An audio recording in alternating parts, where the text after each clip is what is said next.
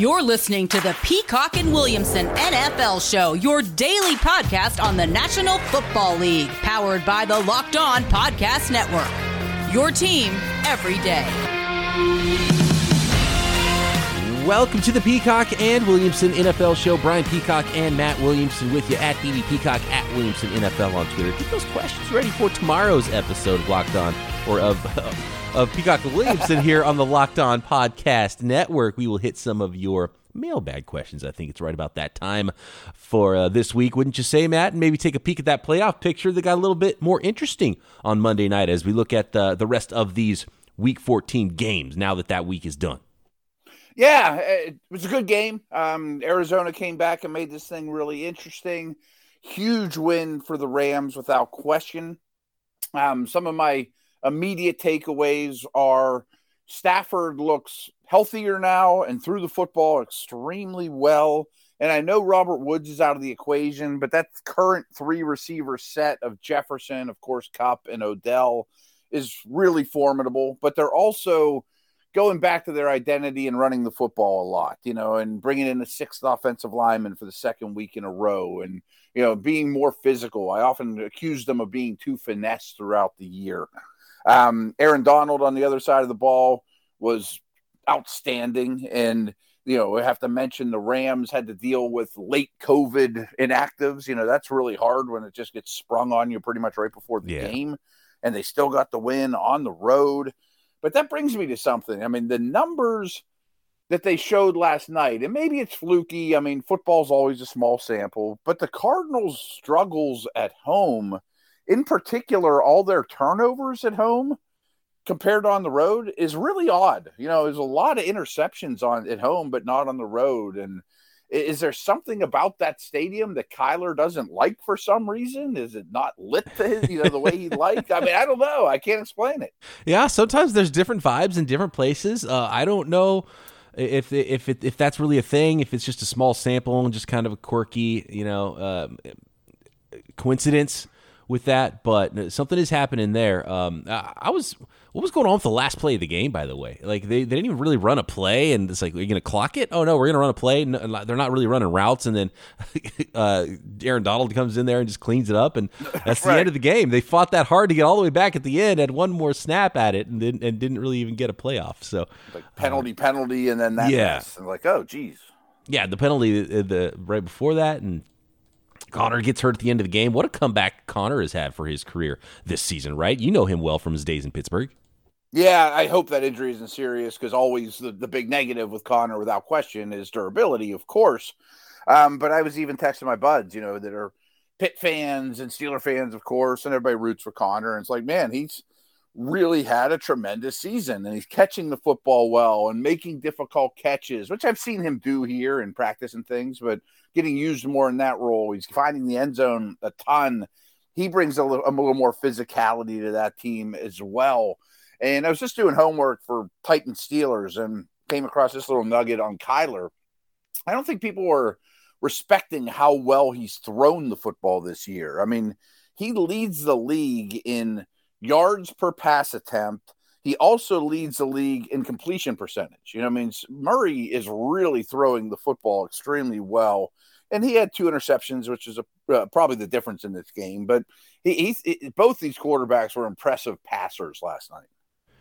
Stafford is really good. Like this is when you're yeah. the, when you're a Rams fan and you think, "Oh, we got Matt Stafford." This is what you wanted to see. He was dropping dimes all over the field. By the way, Odell Beckham starting to look like a nice little pickup there, especially with uh, how it worked out with the injury to Robert Woods, Van Jefferson, a nice little number three. Cooper Kupp's just been a monster. All three of them catching touchdowns in this game from Matthew Stafford. Did you see the tweet in the middle of the game where Justin Jefferson?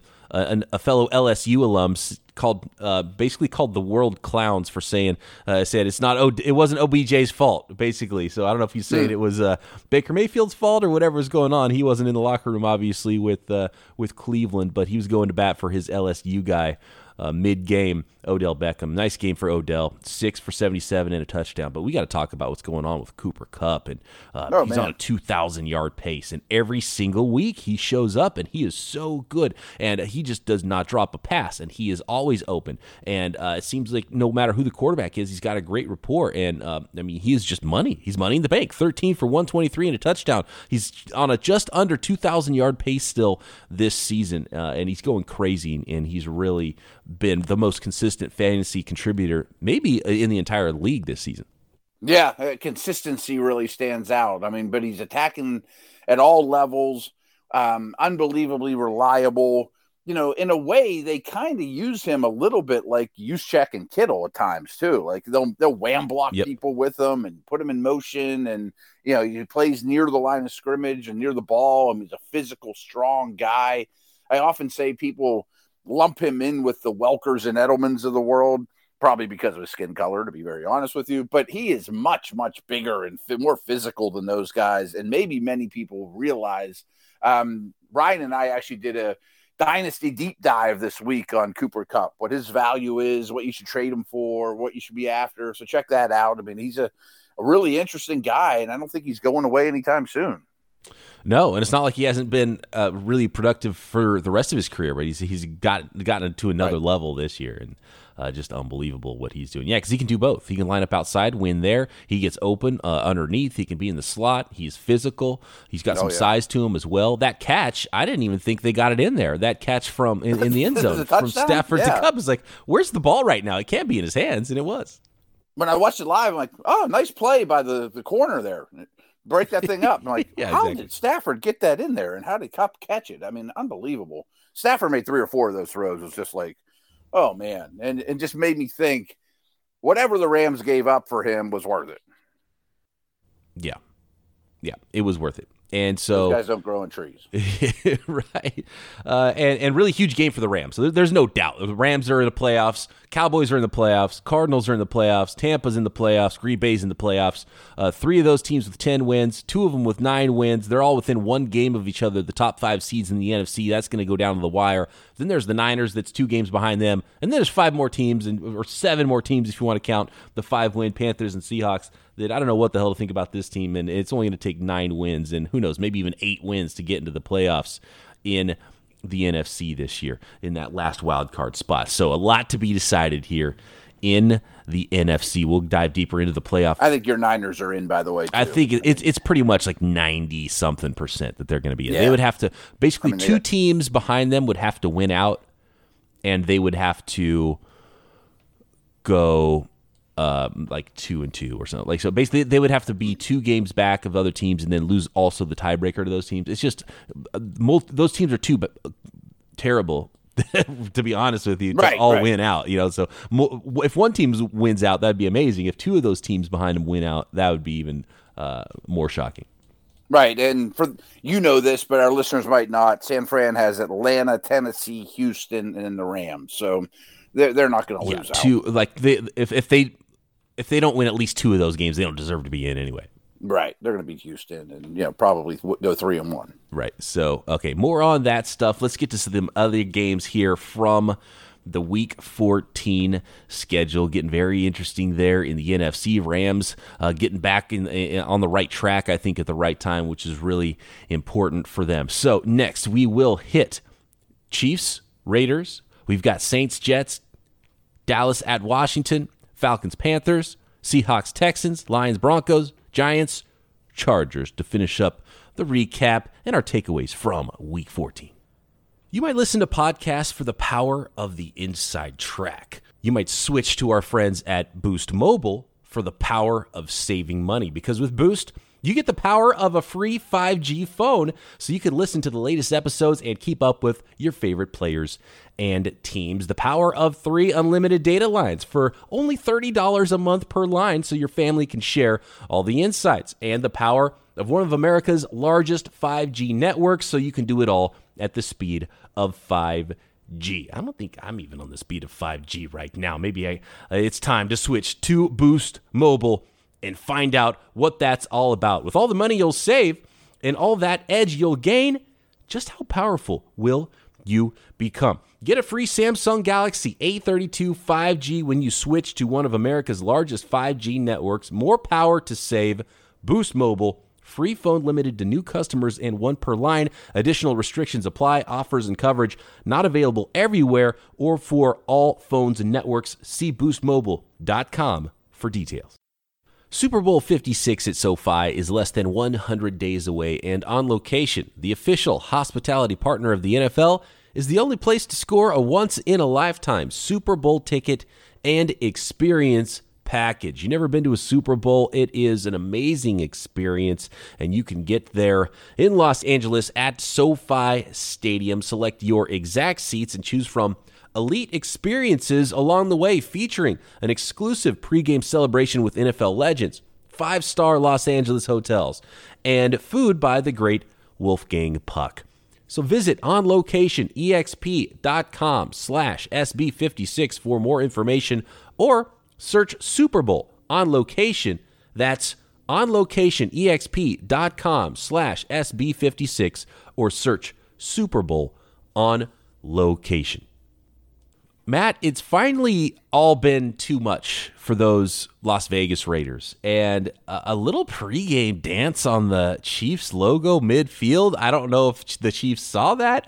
Probably didn't help but those Kansas City Chiefs just walloped to the Raiders 48 to 9. Raiders now 6 and 7 can really kiss the playoffs goodbye this season. Uh, Derek Carr, who was an MVP candidate for the first quarter, first third of the season or so, kind of is coming back down to earth and it's definitely not something where you can point your fingers at him. It's just, you know, it's just that's the way this season has gone for those Raiders. And now there's big decisions to be made. They got to start looking ahead to next year and how they're going to figure this thing out with Mayock, new coaching staff, with Carr himself. Who knows if they decide to go a different direction? I could see one of those two quarterbacks, Mariota or Carr, changing teams. But what about yeah. these Kansas City Chiefs just really starting to turn it on and, and probably the last team I'd want to play, maybe in the NFL right now? Yeah, they're they're red hot right now. I mean, there's no question about that but it's the defense that's carrying them more more weight than the offense. And um, besides playing the Raiders, I'm not sure the Chiefs' offense is fixed yet. I mean, it's still a good offense. I just don't know that we're going to see what we've been used to with Mahomes and Reed together. I'm not giving the, the Chiefs a hard time. But I mean, they're in a good spot. They are not the team anybody wants to play. They might be my pick to go. I mean, I think it's going to be the Chiefs or Patriots in the Super Bowl. Um, the Raiders are cooked. I mean, they've hung on as long as they could. But I mean, turnover. You go to Kansas City and lose the turnover differential five to nothing.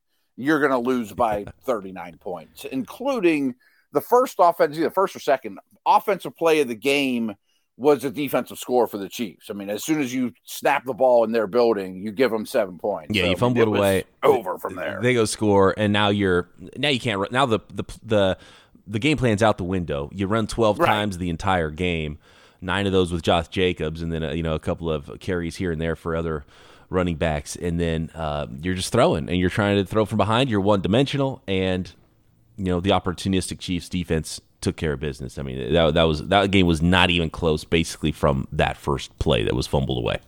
Yeah, and we don't have to spend much time here, but I mean, led by Chris Jones, that pass rush is pretty nasty now too. I do have one stat here on the Raiders and how they play the Chiefs, and uh, maybe something that the next coach is going to have to think about before uh, they they line up twice the season against the Chiefs next year. This uh, little nugget from Mike Clay: the Chiefs have faced two high safeties less than 40% of the time in only two games this season. Week 10 versus the Raiders, week 14 versus the Raiders. And those were, uh, so the Raiders playing uh, two high safeties only about 25% of the time combined in those two games against the Chiefs. And um, yeah, I think you want to play, I think you want to keep a couple safeties deep on the, the Chiefs who don't really run the ball very well and have the best quarterback in the league and can chuck the ball at all levels and do all kinds of crazy stuff. So uh, I think, just think, yeah, bad matchup there. Styles make fights. And then uh, they're they're down defensive backs too. The Raiders are, so you're going to go single high and, and let Mahomes pick you apart, and that wasn't really even what happened in the game. Uh, but no. uh, it's pretty interesting. The Chiefs have scored 41 points in Week 10, 48 points in Week 14, compared to 23.8 points per game in all the other 11 games. Yeah, the Raiders are like a bit of a dinosaur in terms of being one of the last true Seattle cover three single high type teams, and people just have too many answers for that, let alone the Chiefs. Right. Absolutely. I forgot this other little nugget I had uh, just real quick about Cooper Kupp, and I want to get it out there because it's uh, it really hits home to me because of the player that he's being compared to here. One uh, Kupp's average pace right now is 148 catches, 1,947 receiving yards, 16 touchdowns. He's averaging 25.8 fantasy points per game. This is from Field Yates. The only receiver ever to average more than 25.8 fantasy points for a full season is Jerry Rice with 25.88 in 1995. Wow. That this it's an all-time season right now for Cooper Kupp. Yeah, wow. I mean, it's just I guess I'm not shocked, but I mean, you put it in that light, it's like, wow, it's even more impressive. Yeah, it's unbelievable. I want to go to Denver. Um, really sad story that we covered last week, losing Demaryius Thomas, the Broncos family. Uh, that was a rough one. They started out the game taking um, a delay of game, only 10 players on the field with one player missing, and they just put 88 on the video scoreboard, and that was it. And you know, pretty cool gesture. Detroit declines the penalty, and then they moved on with the game. But uh, that was a pretty moving start to that game for the Denver Broncos, and uh, staying here in that division with those Broncos who uh, wallop the Lions. A couple blowouts here. Uh, 38 to 10 was the final with the Broncos doing their business against the Lions. Lions fall to 111 and 1. Broncos at 7 and 6 still in this thing in the AFC, but I don't think you can take a lot away from this win um, for the Broncos beating the worst team in the league record wise. Um, but they've got some work to do the rest of the way. They've they've got a chance mathematically. They're still in it here in the AFC. Yeah, they're hard to play against. I mean, they absolutely are. They know exactly what they are. I tend to think Fangio's job is safe now, and I'm not, you know, didn't think that would probably be the case two months ago or so. I'm always rough on Teddy, uh, but he's done his job and he's played well enough. You know, I mean, I always use this example. If if he were the Steelers' next quarterback, would I be happy about it? No, but he is an efficient, quality player. But the key is that they have a good offensive line. They've got a plethora of weapons and they're a really yeah. physical downhill running team. And I think Williams, I mentioned Locked on Dynasty. We did another deep dive on Javonte Williams. Those are our two deep dives this week. And boy, his dynasty stock is through the roof, BP. I mean, he's like the third running back overall right now. I mean, that, people are looking at him that light. But Gordon's really good too. Yeah. You know, I mean, I mean, it's, it's, a really good one-two punch. It's crazy. Yeah, they they almost gained as much yards uh, per play running the ball as they did throwing the ball with Teddy B. And Bridgewater was efficient, no turnovers, mm-hmm. 18 of 25, 179, two touchdowns. But then you have combined Melvin Gordon and Javonte Williams for 39 carries, 184 yards, and three touchdowns. And, and they just killed them on the ground. That was like, we're better than you. We're going to run it down your throat, and we'll we'll look to our next opponent. Yeah, let's move on here. But I just want everyone to realize – you talk about getting hit by COVID and in yeah uh, medical problems and illnesses. Nobody got worse than the Lions this week. I mean, just ravaged. I mean, they, they had a hard time fielding a team, to be honest with you. There was talk no, that maybe even there could be some forfeiture and they wouldn't even be able to play that game because they were going to yeah, possibly lose so many players. And we're getting to that portion of the season, and there's more mask mandates happening now.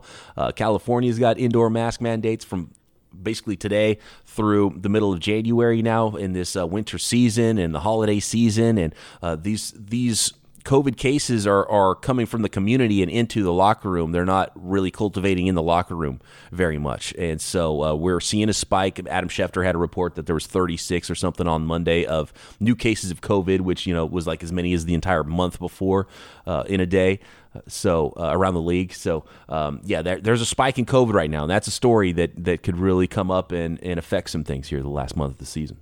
Unfortunately, yeah. I mean, like we saw Tyler Higbee get pulled out right before the game. I right. mean, I hope that doesn't derail someone's playoff chances or get coaches fired or you lose a playoff game because of it. I mean, I, I just look at the football stuff. Um, last note, I'm on St. Brown. I'm on St. Brown as a as a keeper. You know, uh, I think he's a, a quality guy that should be in the long term plans for these guys. Yeah, nice player. Um, yeah. He's not going to be a number one wide receiver or anything like that, nope. but you know, starting caliber guy early in his career. Uh, ultimately, you'd probably rather have him be more like a number three, but I think he could uh, be a fine starting wide receiver for them. And you know, you're building something slowly there, and it's like, okay, good, we got one position kind of figured out, got the offensive line kind of figured out, and you keep building that thing. Yeah, I mean, quarterback aside, if they had a number one receiver to this mix, that's not so bad. You know, I mean, all of a sudden everyone kind of fall into their proper slot. Hockenson would get less attention. Swift healthy. You'd be okay with weapons, but they don't have anything resembling a number one receiver at the moment. Right. Yeah. Saints Jets. Saints handling business just like the Broncos did and keeping their playoff hopes alive. They're in a five-way tie for the 7 seed in the NFC. They improved to 6 and 7 with a 30 to 9 win over the 3 and 10 Jets. This is probably one we don't have to uh, spend a ton of time yeah. on. Taysom Hill with a 44-yard touchdown run in this one. Yeah, I, I'm kind of mad at myself thinking this would be a somewhat close game. The Jets are in a really bad spot. Don't have any kind of firepower at all Saints had the ball for almost 39 minutes in this yeah. game. There, Holy cow. There's really wasn't because of turnovers. There's one takeaway in this game, and that is Alvin Kamara's back. And that gives yeah, the Saints right. a chance. 27 carries, 120 yards, and a touchdown. And you watch him run, you're like, oh, yeah, I kind of missed seeing that. He's just so good, so smooth. Superstar. Another four catches for 25. Uh, that is a big missing piece to that offense. A couple of big plays through the air and through the ground with Taysom Hill. Maybe win a few games. Maybe they can sneak back in to that seven seed and get a playoff run going. Yeah, I, the Jets are totally cooked though and have oh, nothing oh, right. at the moment. Yeah, that's a that's a long term rebuild, and they're only in year one there with the new staff. Mm-hmm. Dallas at Washington here. I, I had a feeling Washington was going to turn into a pumpkin a little bit. They made it interesting late, though, after not scoring at all in the first half. But Dallas hung on 27 20 to win this one. 9 and 4 Cowboys now running away with the division. Washington, one of those teams with the Saints, and uh, a couple of teams we're going to talk about next with the Falcons and Panthers tied at six and seven, still trying to fight for that last wild card spot. I'm not a huge believer in Washington. They've been a nice story. They've been, um, you know, uh, a, a, team that's been able to fight their way in. Now you got uh, Allen coming in for Heinicke in this game. I, I, just don't really see it for them. No, uh, I mean, I, I thought they were an interesting story, an interesting team. They still might be. I mean, they could slip it into that seventh spot, possibly. Who knows? But um, big takeaways here. Dallas is better than Washington is the big takeaway. I don't think Dak Prescott's right. You know, if you watch him throw, he kind of favors that calf, and I don't think Elliott's right. And they didn't have Pollard in this game, yeah. So uh, that's just a bit of a concern. They have a little bit of O line issues as well. Dallas's defense, though, is legit, and that was the story of the game. Like you look at Heinicke and like, boy, he was terrible in this game. Yeah, he was, but his teammates didn't block anybody in this game either. I mean, in the run right. game or pass. I mean, the the trio, the healthy trio now of Parsons, Lawrence, and Gregory. And people are probably like, Gregory, why are you even including him in that group? That dude's oh. immensely talented oh, yeah. with just some off the field stuff. You know, I mean, just as what his gifts are, he can rival just about anybody in the league. And the three of them are wrecking machines. Micah Parsons has 12 sacks, and it's not like he plays a full time edge role. That this guy's unreal. I, am blown away by him on a weekly basis. How good he is. I would almost because it's more value to be an ed, more valuable to be an edge rusher than an inside linebacker. I, almost think that that's where you got to put put him full time or at least on third downs because you have no choice. Because why put him in reverse and put him in coverage when you can have him going after the quarterback uh, and maybe just put him full time as an edge player and run that three four defense because man, uh, he's dynamic coming off the edge. Wow. I have a couple thoughts on that. Is first of all, I mean, you could bump Lawrence inside and have Gregory and Parsons off the edge. Wow. You know, and they do that at times, but th- their defensive tackles aren't terrible either. Parsons is a force, though, in coverage and off the ball, blitzing from up the middle. But you're right. What he does best and what he's rare at is, is just an edge rusher. And I'm sure people listening uh, are familiar with who Greg Cosell is. And I think he's probably the analyst I respect the most in this in this business. I mean, the true tape studied guy. I've heard him say a dozen times in the last month, and he is the least hot takeiest person in the world. But Greg has said over and over he thinks Micah Parsons is the best edge rusher in football. Number one. I mean, it's uh, it's it, hard to argue what he's it's doing. Like Von Miller, what he's doing on a per snap basis, right? And he doesn't have to do the the heavy lifting that other edge players do on non-passing downs. You know what I mean? So like yeah, I will say that yes, but he he's allowed to he's allowed to do the fun part of being a, an edge rusher, you know, and, True. and not the and less of the other part. So would that wear him down if he was actually just a full time defensive end, basically, you know? Um, but man, yeah, uh, you you mentioned it, Lawrence, Gregory, two sacks for Parsons, Gallimore all had sacks in this game. You put all those guys on the field at the same time, it's probably the best pass rushing unit that's going to be in the playoffs this year. I would think. I mean, it's just speed and athleticism, and you know, Diggs to me is an overrated corner because he gives up a lot of big plays, but he is kind of that Marcus Peters profile. But they take the football away. I mean, it's the defense carrying the offense at the moment, and kind of like Kansas City. I didn't see that coming for either one of these teams. Uh, it blows me away right now. That and good point earlier. A little worried about Dak Prescott. That late mm-hmm. interception. Mm-hmm. What's going on there? Uh, running backs are banged up and it was supposed to be the opposite. This is the team that didn't have a defense, and the offense was going to carry them. And all of a sudden, week 15, and it's completely flipped for the Dallas Cowboys with, with what they are. It's amazing, and probably what pro- if the offense gets right? Yeah, know? probably for the better because I have a feeling the offense is going to be fine, and if the defense is carrying that team, that's a pretty good sign, actually. Yeah, I, I know nothing about medicine or injuries, but Dak had such a bad injury last year.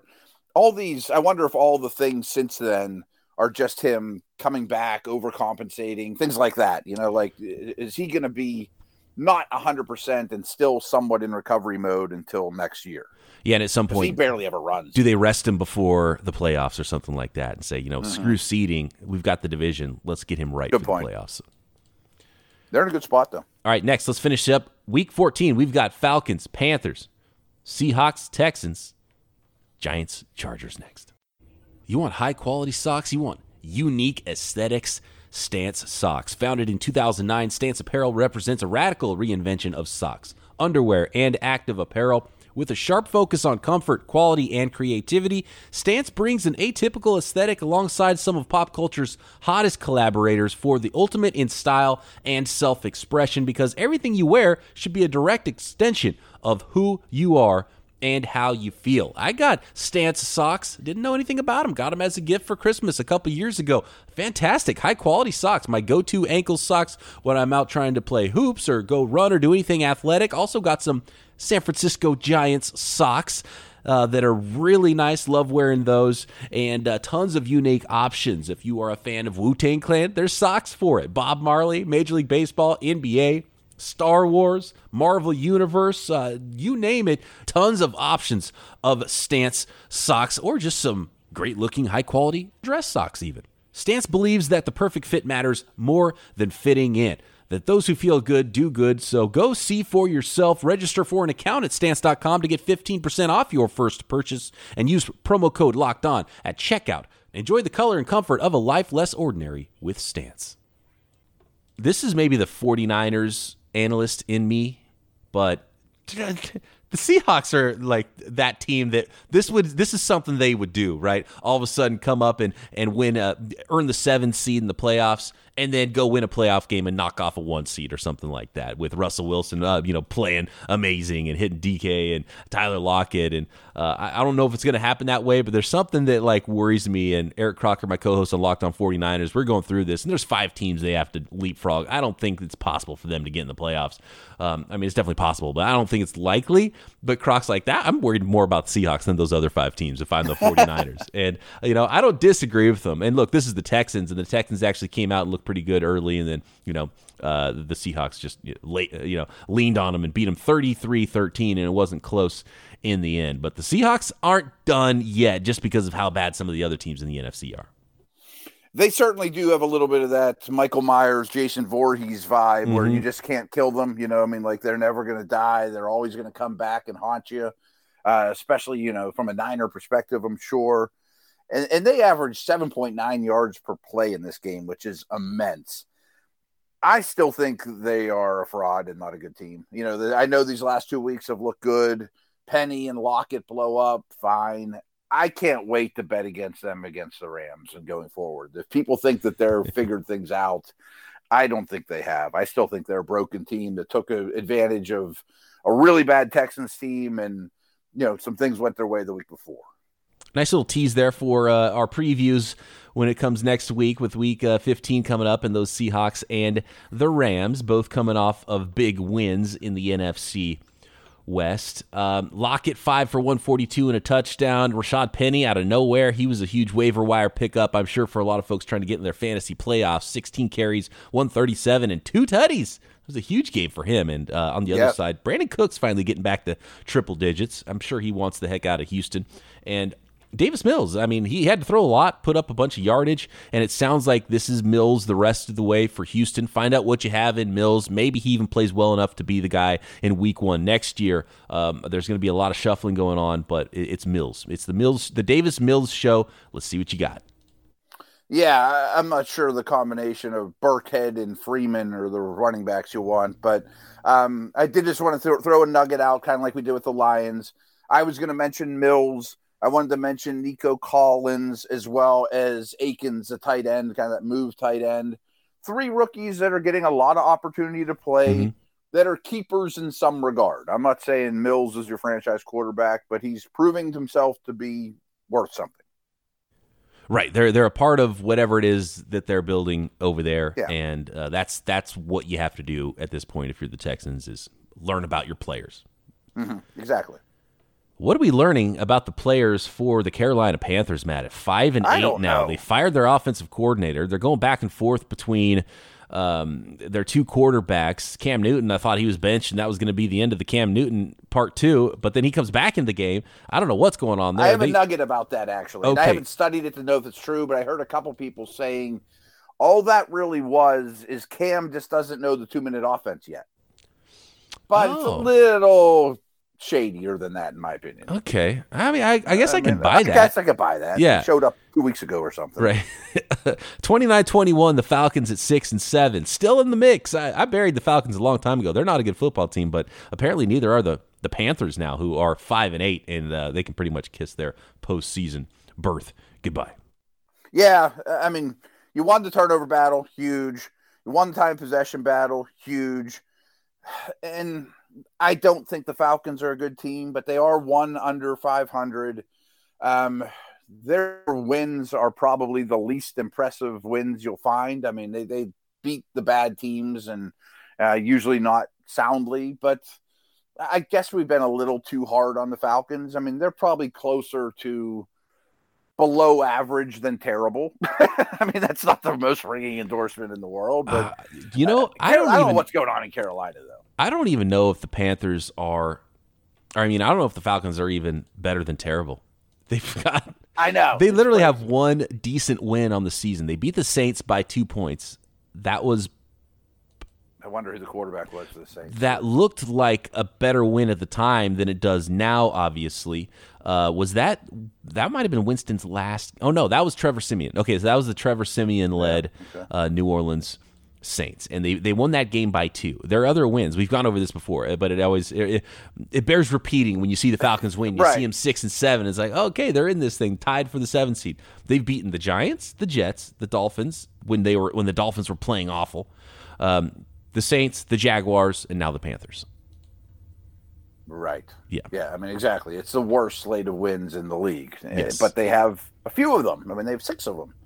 I mean, uh, they have the Lions coming up, and they have New Orleans again. They have the 49ers this week, too. So. Yeah, and they go to Buffalo in week 17. Right. Well. So there's, there's two more winnable ones. Two uh, and, and eight, eight, and nine with five teams, someone's got to win more than two games out of those five teams, right? And that's if yeah. the Falcons can. I, I, I don't think the Falcons can even win two, to be honest with you. Right. The Lions. I mean, they can beat the Lions. So can they win one of those other games? Saints. In, it might. It might come down to the Saints and Falcons in Week 18. Wow. I don't know. I'm going to take Minnesota, Washington, or Philly to, right. to, to get in over those teams. Yep. Real quick on the Panthers. They go to Buffalo, host Tampa, go to New Orleans, go to Tampa.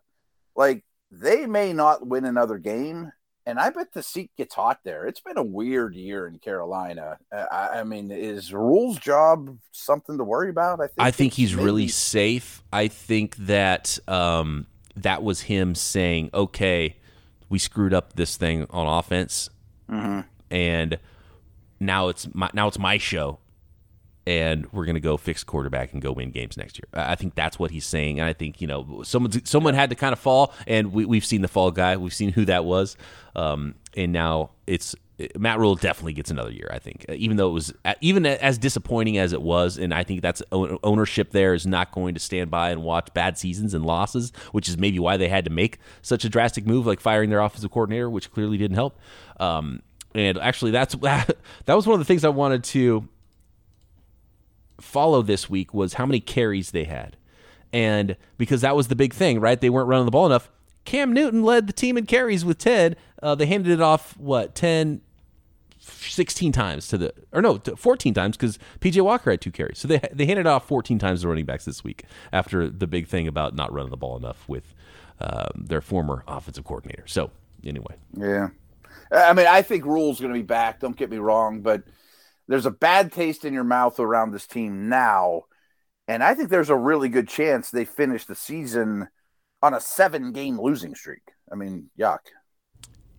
This team was 3 and 0 at one point. If they're below 500, then it's hot seat time next year for sure. Uh, halfway next through the year, season, yeah. you know, but right I think I, I, don't think there's any discussions about Matt Rhule yeah. this offseason.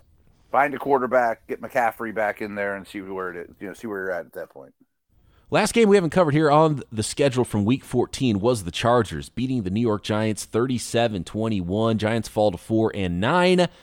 And the Chargers improved to 8 and 5, looking good now in their seating in the AFC playoffs. If this is the team they're going to continue to be, and the biggest key to me, and to be honest, the one thing I only want to talk about here was that 65 yard, uh, 65 air yard bomb from Justin Herbert, the dime to Jalen Guyton, 59 yards officially, but that ball spent a long time in the air and it was on target and just one of the best throws I've seen this year. And Justin Herbert's so fun to watch. Keep that A dot up for him because that's the key to your season right there is that guy with his arm. 275 yards total passing and three touchdowns in this one. Yeah, I 100% agree. And I can't wait for Chargers Chiefs. I'm not going to blow the Giants off here too much, but – the Mike Glennon led Giants. Uh, this was an yeah. example I was expecting, and the Giants got 14 points in garbage time. I mean, this game was never in doubt. I mean, they didn't have Keenan Allen; it really didn't matter. Herbert was tremendous, and the, some a couple of throws, as you mentioned, were you know phenomenal. They'll go on his Hall of Fame reel if he ever when he gets in or goes in or whatever. I mean, he's just a great young player. Can't wait to watch his career develop. Giants have issues. Their seats should be hot. I mean, nothing's going well for them. They're an easy team to play against right now. I feel like the only player I've highlighted all season long that's been a pleasant surprise for the New York Giants is uh, rookie second round pick Azeez Ojulari, who got another sack in this one, seven and a half sacks now on the season. He was an absolute steal in the second round as sort of that stand up edge rusher type. But not a lot of good going on with these uh, Giants. More disappointments than not. With a new GM coming into town, uh, new quarterback. Do you do you trade Saquon Barkley? I think that would be a situation we need to talk about in the offseason. As crazy as it sounds, I mean, uh, you know, a running back getting toward the end of his rookie contract is not what you want in a rebuild. And I was I said that about the Carolina Panthers with Christian McCaffrey. You want to jumpstart this rebuild, don't spend a whole bunch of money on a running back, trade him for picks and use those picks on non-running backs. That's the way I would build something, and that's what I would advise the next GM of the New York Giants. Just wonder what you get for him. You know, I mean, uh, he's not going to get you what Christian McCaffrey would have a couple years ago. Right. I mean, the, the returns, I mean, not going to be tremendous because he's not on the field enough. I mean, I mean, we probably could come up with five teams that would say, sure, I'll take Saquon Barkley. Or what if he was on Kansas City? You know, like, okay, wow, you know, but I hear what you're saying. Part of me is like, though, if you're going to draft a quarterback, wouldn't Barkley be a useful piece for him to fit in? Or what if you threw Russell Wilson in that mix, like you've brought up, and all of a sudden yeah. you got skill guys galore? And, that's the quick I fix. Yeah, that's yeah. if they can do that, then that's the quick fix. And if you can get Russell Wilson, uh, you know, and, and probably a, a, number of teams that are quarterback needy in the NFL, it's like, okay, let's check in on Aaron Rodgers and Russell Wilson, and and then sure. that'll dictate the rest of our plan. Right, right. But if they could land him, I mean, they're going to have two picks in the top ten.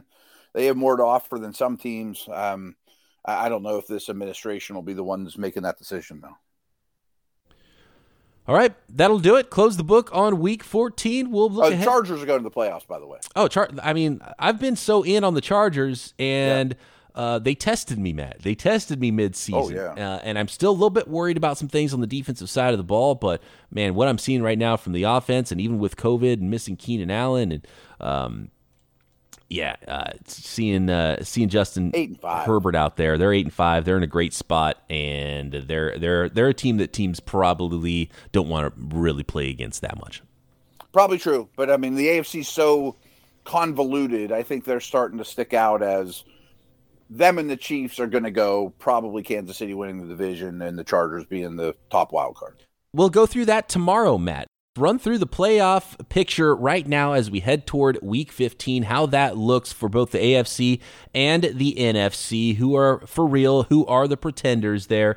Uh, your questions as well at BD Peacock, at Williamson NFL on Twitter. Thanks for making us your first listen. For your second listen, check out Matt Williamson on the Locked On Dynasty Football Podcast. You can find me every day at Locked On 49ers, or how about Locked On Bets? Your daily one stop shop for all your gambling needs. Locked On Bets, hosted by your boy Q with expert analysis and insight from Lee Sterling. It's free and available on all platforms, just like every show right here on the Locked On Podcast Network. Be back tomorrow.